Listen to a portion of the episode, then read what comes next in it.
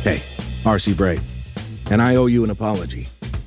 Before we recorded the next podcast you're about to hear, I meant to deliver to all of you tranquilizer darts for you to use on yourselves when you start feeling yourself getting amped up with Peter, because he's a he's he's infectious. His energy is infectious, and there's no doubt he's going to infect you like he's infected so many others uh, with energy. Sorry, I forgot about the. Anyway, so if you need to um, take, uh, you know, like a, a, a sedative or, um, uh, you know, a, a laxative, whatever you got to do to relax, and uh, get ready because you are about to experience what it's like to spend time with the Peter Delta Burke Rod. Hello, motherfucker. Enjoy. What's up, baby? Well, I, I've, as I've been saying for 20 years, the robots have already won. Yeah. I just basically beat the shit out of myself trying to. I have four devices here. I got a, a new computer. I got my my second generation 1938 iPad here. And what's the problem? It took me 20 minutes. I had to download something. And anyway, I'm here. I was I didn't know it just uh, goes to show you that in, a, in an emergency, Yeah. even an idiot, a Jew with a chainsaw, can, can, can download Google Chrome. Wow. What And- exactly did you do with the chainsaw? Well, my first experience with a chainsaw was, you know, I, I don't want to get into, uh, you know, I lived in the woods, you know, and No, that's true. you know, That's what- true. I used to think it was, um, you know, I, w- I would get offended every time I'd buy a power tool and they would ask me if I was Jewish. And I guess we're not very good with things. We're not, we're not Wow. with sharp things. So, so, So that's that's so that's all you you're a. Jew then, is what you I am. I'm. I'm. I'm I've uh, memorized two Yiddish phrases when I Okay. auditioned for The Chosen by Chaim Potok. Oh, In oh, uh, what are the phrases? all right. Oh, uh, bear under een wedel, zal zijn zaveren hals. I could say that.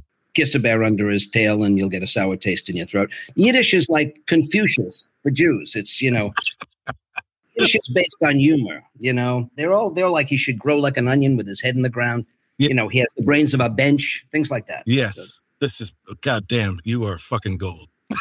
I am. I am. Um, this is my. This is why I don't have a, a big brand. It would just be a Jewish star with a I don't think that's looked uh, highly upon anymore. I think people want to stay away from brands of. oh branding. Oh, but this is what they tell me. I need a brand. Okay. You know.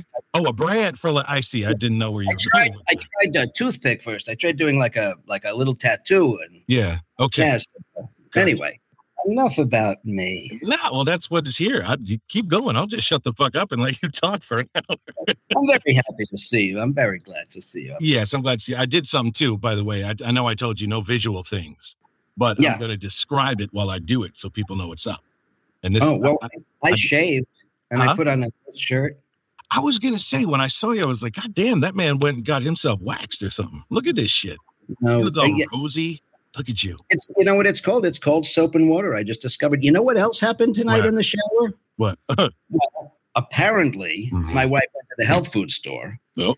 because I wound up washing my hair with almond co- almond cherry bark Oh. shampoo, Pretty. And conditioning it with with pine fucking sap moss, and I smell like a, a cough drop bush, like, a, like a tree that, that grows.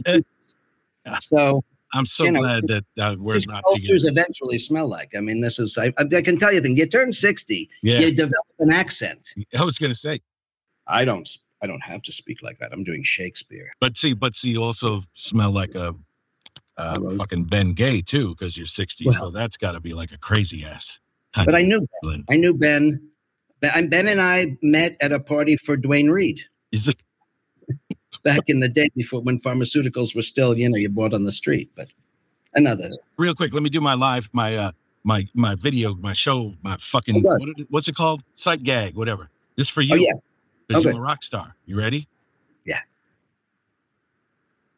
Fucking hilarious. i just uh, for everyone who didn't who can't see what i just did i got on a night rider shirt the Good. shirt that peter wore in uh, caddyshack I can Um, show you the original. Do you have the original they let you take that back in the day they didn't have That was my shirt. That was my shirt. See, there it oh, is. oh shit there you go nice All right. Yeah, let me turn on the light so you can see. We're doing visuals for the poor people who are listening to this. See, there's my little Caddyshack shtick. There's my hat. But enough. We don't want to talk about that because my wife even said, "Don't talk about Caddyshack. It's pathetic." No, it's it's not. It's actually pretty. It's actually very cool. And Yes. you know, if you if you don't want to talk about it, we won't talk about it. But I know you love to talk. About, talk about And fuck, why wouldn't you? It's, books. it's Because I've been talking about it for 40 years, mostly when I'm depressed. no, it's awesome. I think it's it's just it's something so randomly fucking cool. I forgot who I was talking to. I, I don't I don't know who said it. It was like at an APAC, um, uh, Audio Publishers Association convention for the uninitiated. And uh, someone was like, "Did you meet Peter Berkrot yet?" It's like, "I don't think so." I'm like, "Oh, well, you'd know if you did." Uh, so, oh, okay. And uh, they're like, "Oh, there he is. That's him over there." Oh, very cool. Yeah, he was in Caddyshack. Oh, okay. Like, Yeah. What a my reputation doesn't precede me as well as my the like the Doppler effect. Like you can hear me coming, yeah. so that people's like, you'll know when he's coming. He's like, "Woo." Well, yeah. I think you also had like a very loud shirt on too, so You know, um, you- everything's loud. everything's loud. But I, I didn't believe him at first. I was like, that was the most random fucking thing to just say about somebody. And he's in Caddyshack. Oh, okay. And I'm talking to you and all this. I'm like, I don't know who the fuck you were in Caddyshack, but then I had to remember it was shot like 70 years ago. Fucking, you know, 75 years ago. and- 75 years ago. Yeah. But uh, no, then I was like, no shit. All right. And then I start telling my friends, like, hey, hey, hey, you know the guy that knocked the duty in the pool? Yeah, that's that's my friend. I did. I, did, I, did. I wanted a bite. I couldn't get a bite. It went in the pool. uh, no, I know. I know you The did. rest of cinema history. yeah, it's it did. It's actually a lot of the shit you were in went, went down in history. It really was. You got the funny? Dalai Lama, you got the you got pick up that blood, you got Jesus, you got you got a lot. The first time my son was impressed with me was when he heard Noon and Miss on a video game. He's like, Daddy. That's me. That's me.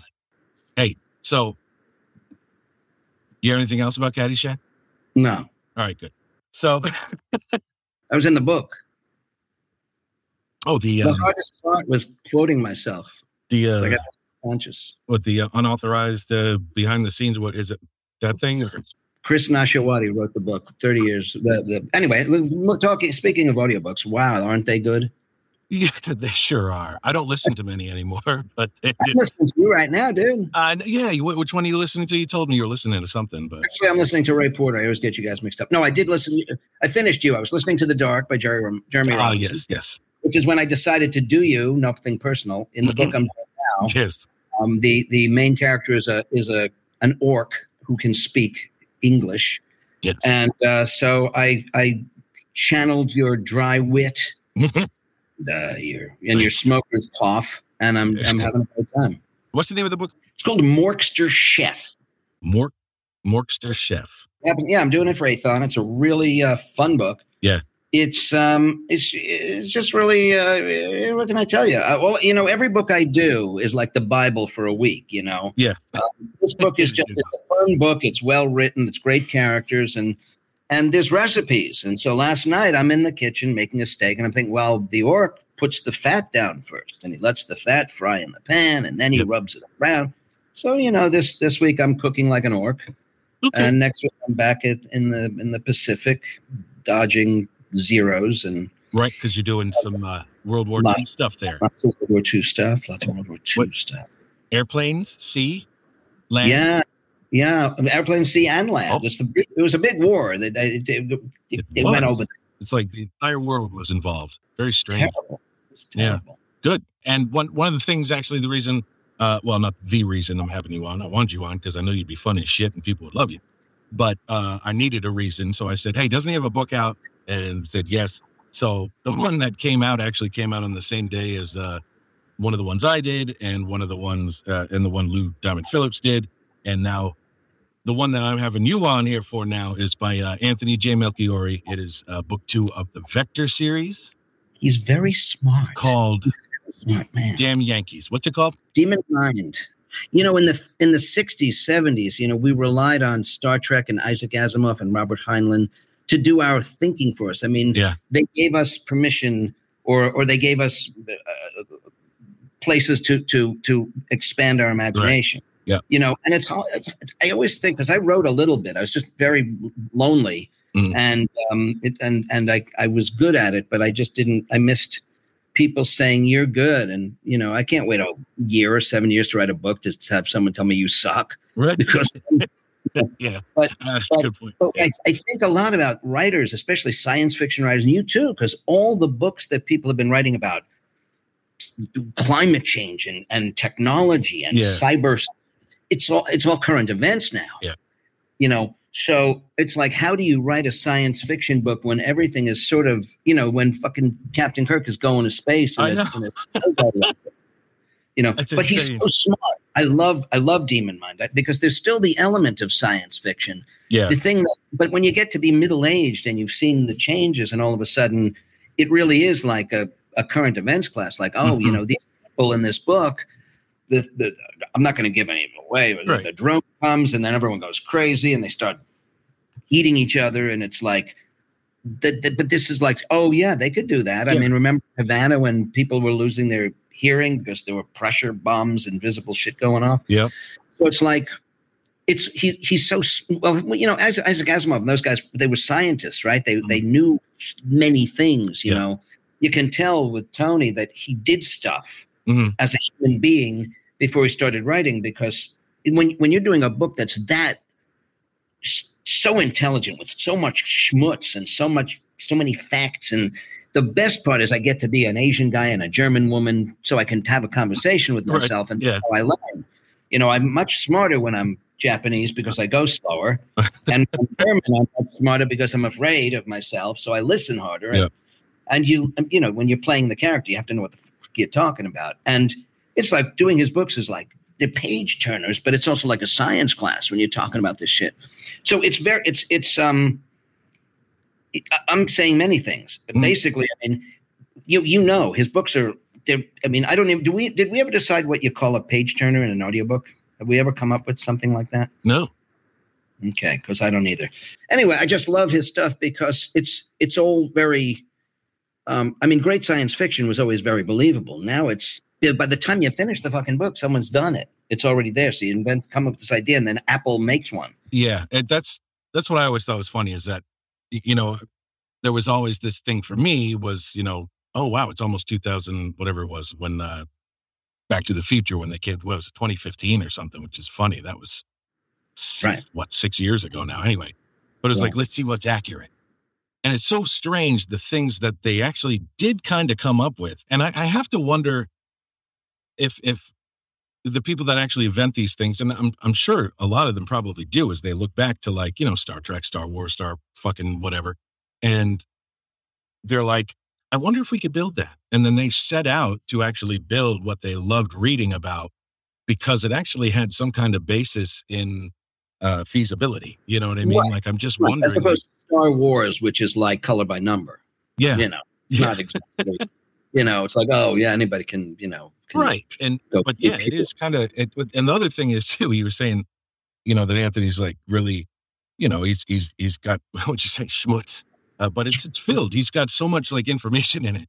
And when i read these things and i'm and i can you know when you read you know your mind can wander but it can also be on task while not actually paying attention to what you're reading. Um but what i'm what i mean by that is i'll be reading you know a lot of author stuff but you know his as well you're reading along you're reading along and and and it it just starts to go like this this kind of seems plausible don't authors write about what they know about and you just start to wonder like the fuck does this guy know I, I don't know how many terrorists do you have in your Rolodex, pal. I mean, you gotta But- get well your, yeah i mean there comes a time when you're gonna get looked into yeah, exactly.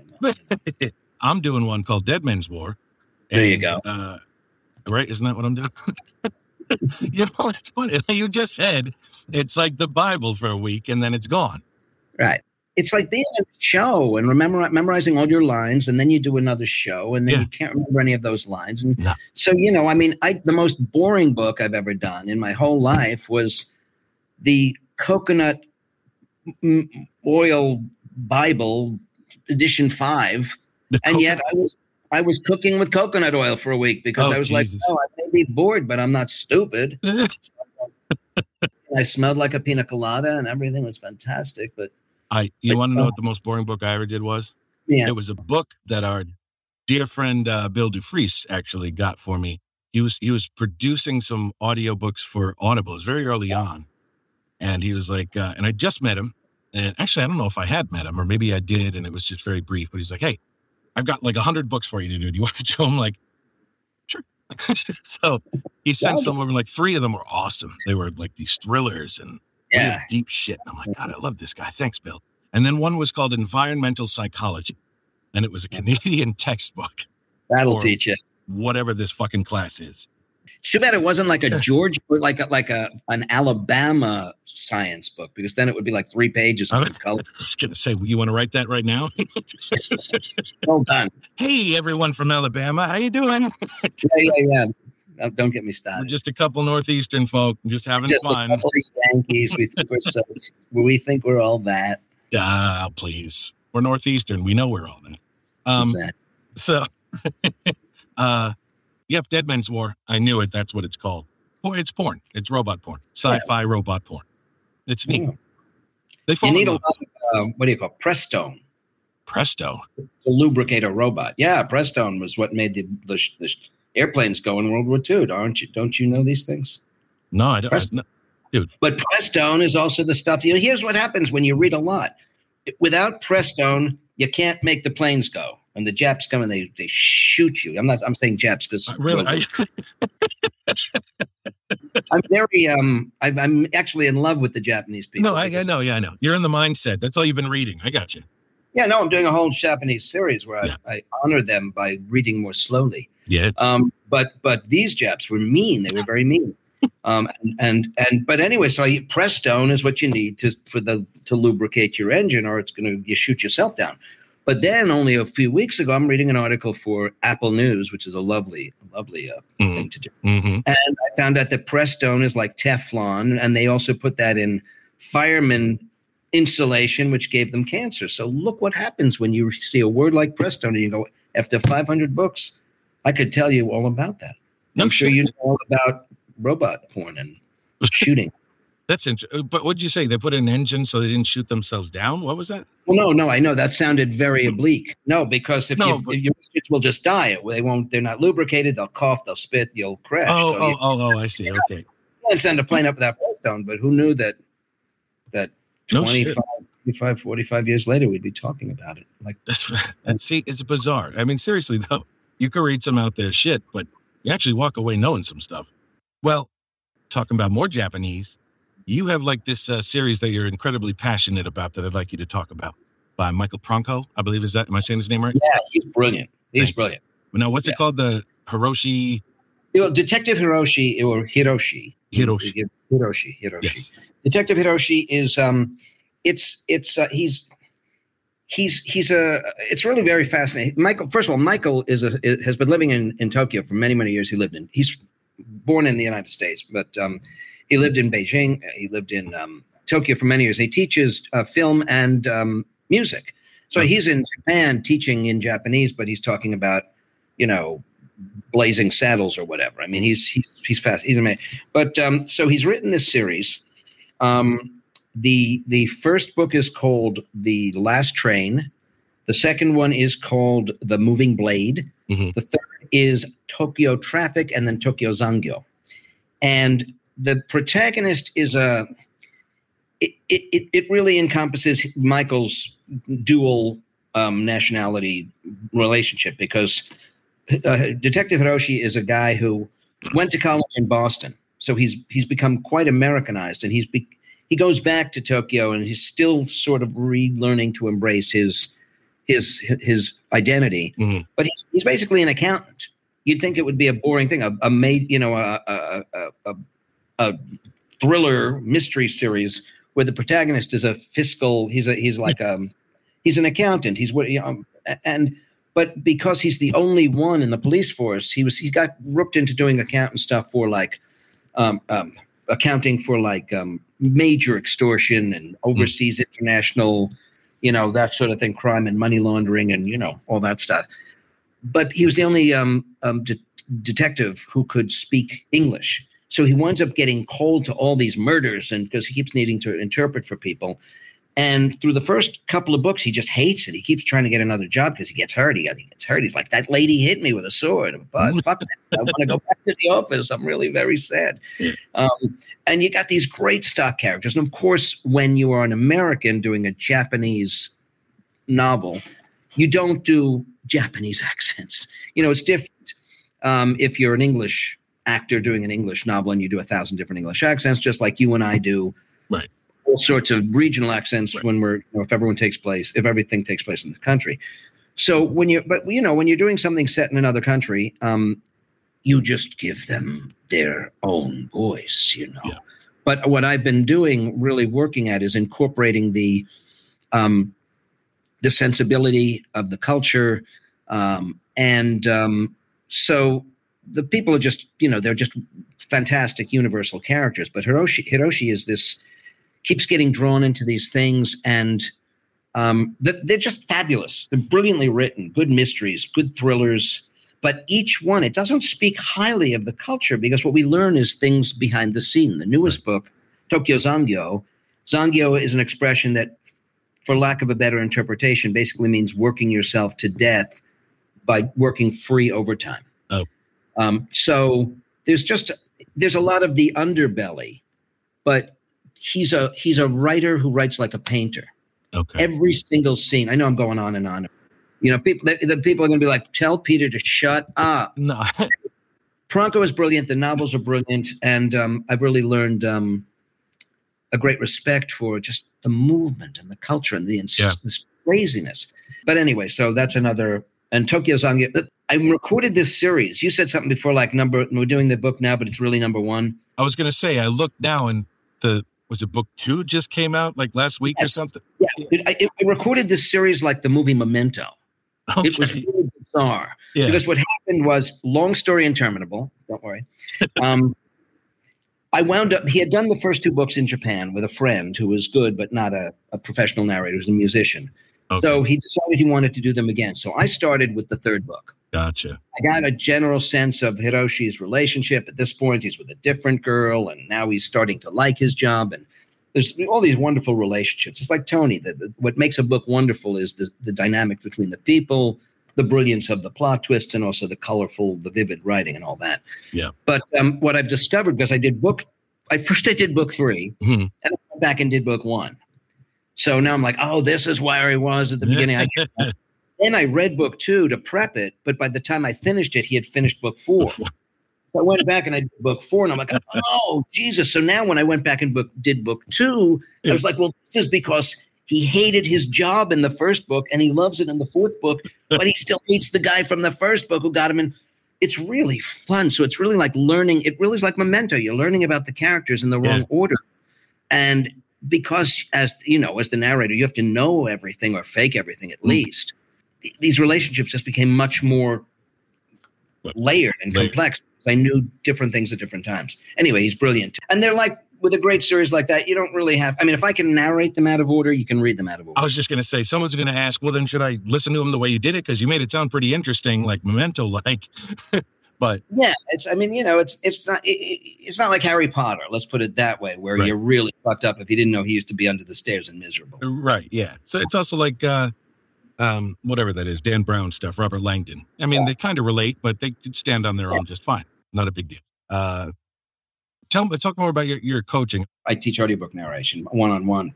One of the people last summer when I was really smashed with work, which is I felt guilty almost because it was such a hard time, but all the actors who did theater and film who couldn't do theater or film Mhm. were suddenly writing to me and saying, "How do you do audiobooks?" It's it's a right. the greatest secret, you know, the, on, on earth. And um, one Yes. of the people who wrote to me was a gentleman named Pat Herring, who was has no acting experience. He's a lawyer from Mm. Oklahoma, doesn't have any courtroom experience. He does mostly the you know paperwork and stuff. Okay. Had an Oklahoma accent. Lovely man, lovely man. Worked with him during the summer, and he got a book. Nice. It was great. I worked with this guy for about three months, two twice a week maybe, and he wound up nailing a book. When I, I you know, we talked about his accent and you know that that can be, um, it can be detrimental if all you've got is that one voice. So we worked on westerns and military stuff, and he was brilliant, and he got a book. So that was fun. I want to mention his name because um, Um, Do you do online stuff? I do online stuff because I mean it's it's audiobook stuff. I mean it's basically it's so easy to um, just work one on one on these specific things. Yeah. You don't really have to have somebody in the same room. Yeah.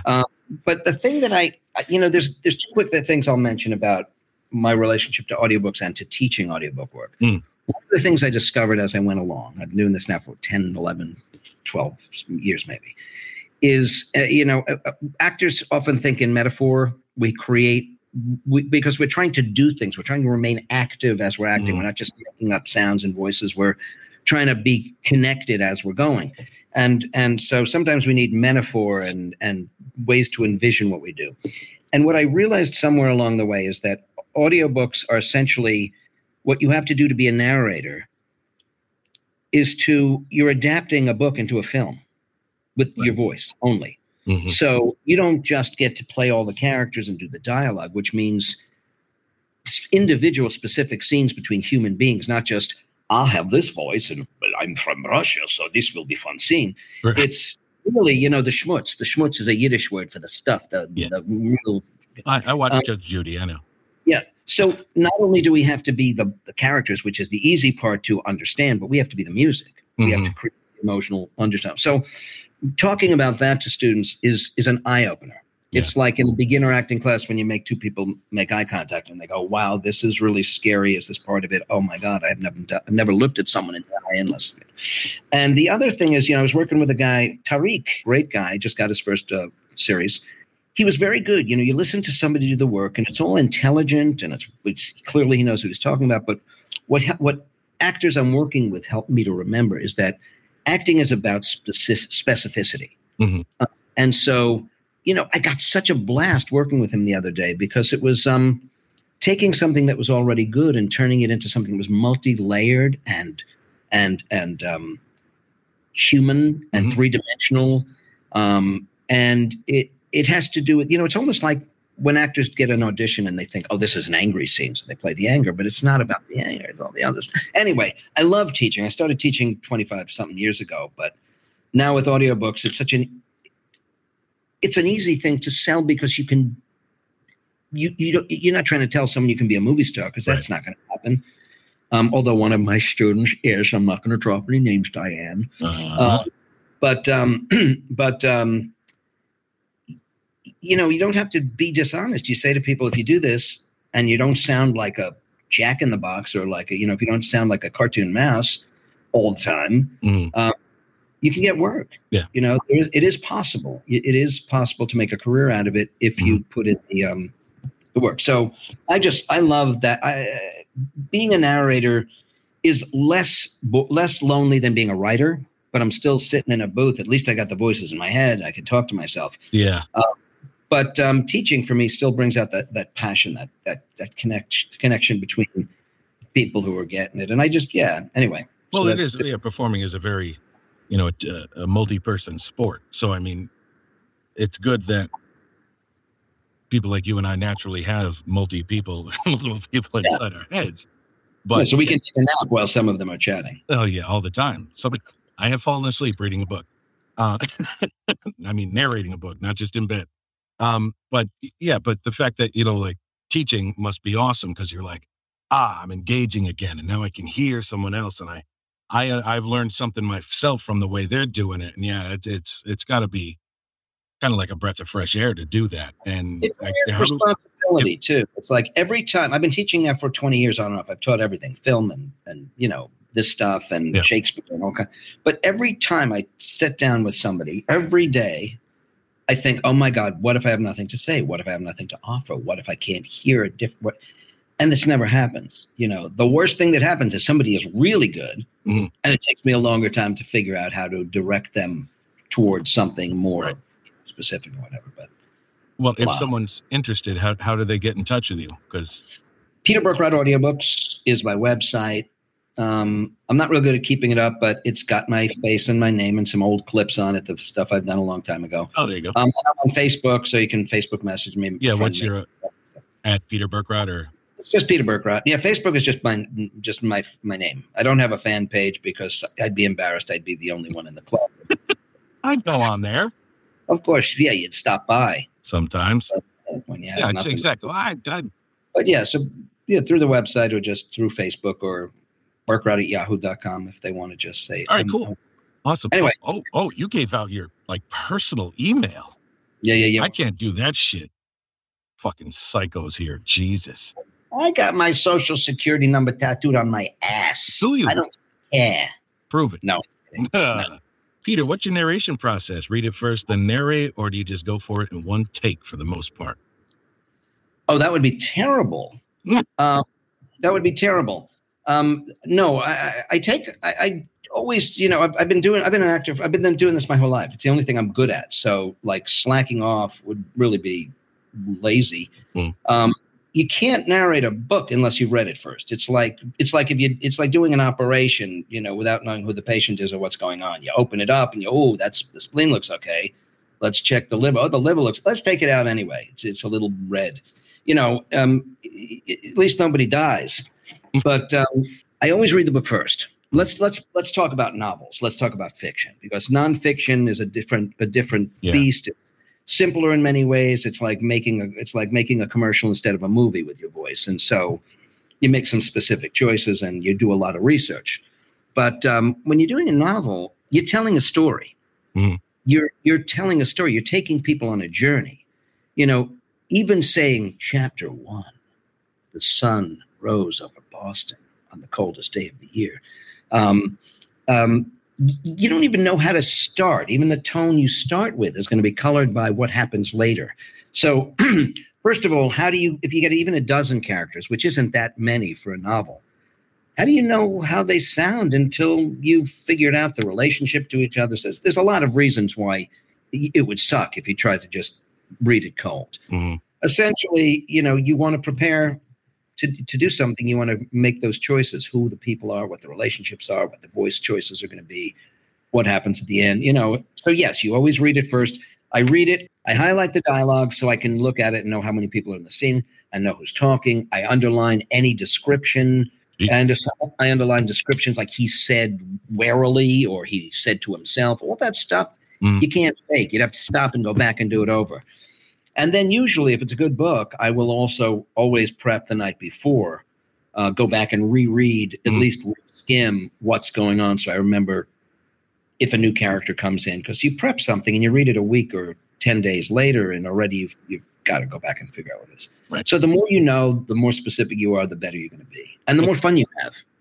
I was going to say, um, yeah, because I've I've I produced a couple books that you did, um, and uh, yeah, whenever I got your audio, it was it was just so easy to listen to. You clearly knew what the hell you were talking about. You know what I mean? There were so few mistakes. It's just that y- you knew it. You could tell you you knew the story. You know where you're going. The characters were exactly the same from beginning to end. The flow was right. You said underlining things like warily. It was said warily, almost to the point where did you really need to say he said warily? You know what I mean? Something like that because you're giving it. Um, but yeah, I had a I had a easy time with those books um, uh, from uh, late. Yeah, you don't want the reader to have to do the work for you. You know, no, no, you no, no. You want to disappear. And and you know, it's much more fun when you know how they feel about each other and what they're lying about. And you know, acting is there's subtext. There's stuff in the scene that they're not being honest with each other. And yeah. if you just say things the way they sound, it's like doing a musical in sixth grade. You know? hey, whoa. My Nothing daughter just got cast for a play in sixth grade, so this is going to be good. it's not a musical though, but whatever. It's all right. Even better. What's your least favorite accent to do? That's a you know what? That's a really good question. Yeah, that is a really good question. I think the one I had the it, it's funny because you know I've been doing accents since I, was, since I was a kid, but I did a book I was glad nobody ever listened to. It had it was Scouse, it was Liverpool, and I know a lot of people who grew up with the Beatles can just do mm-hmm. a Liverpool But um, I always sound like I'm talking on something.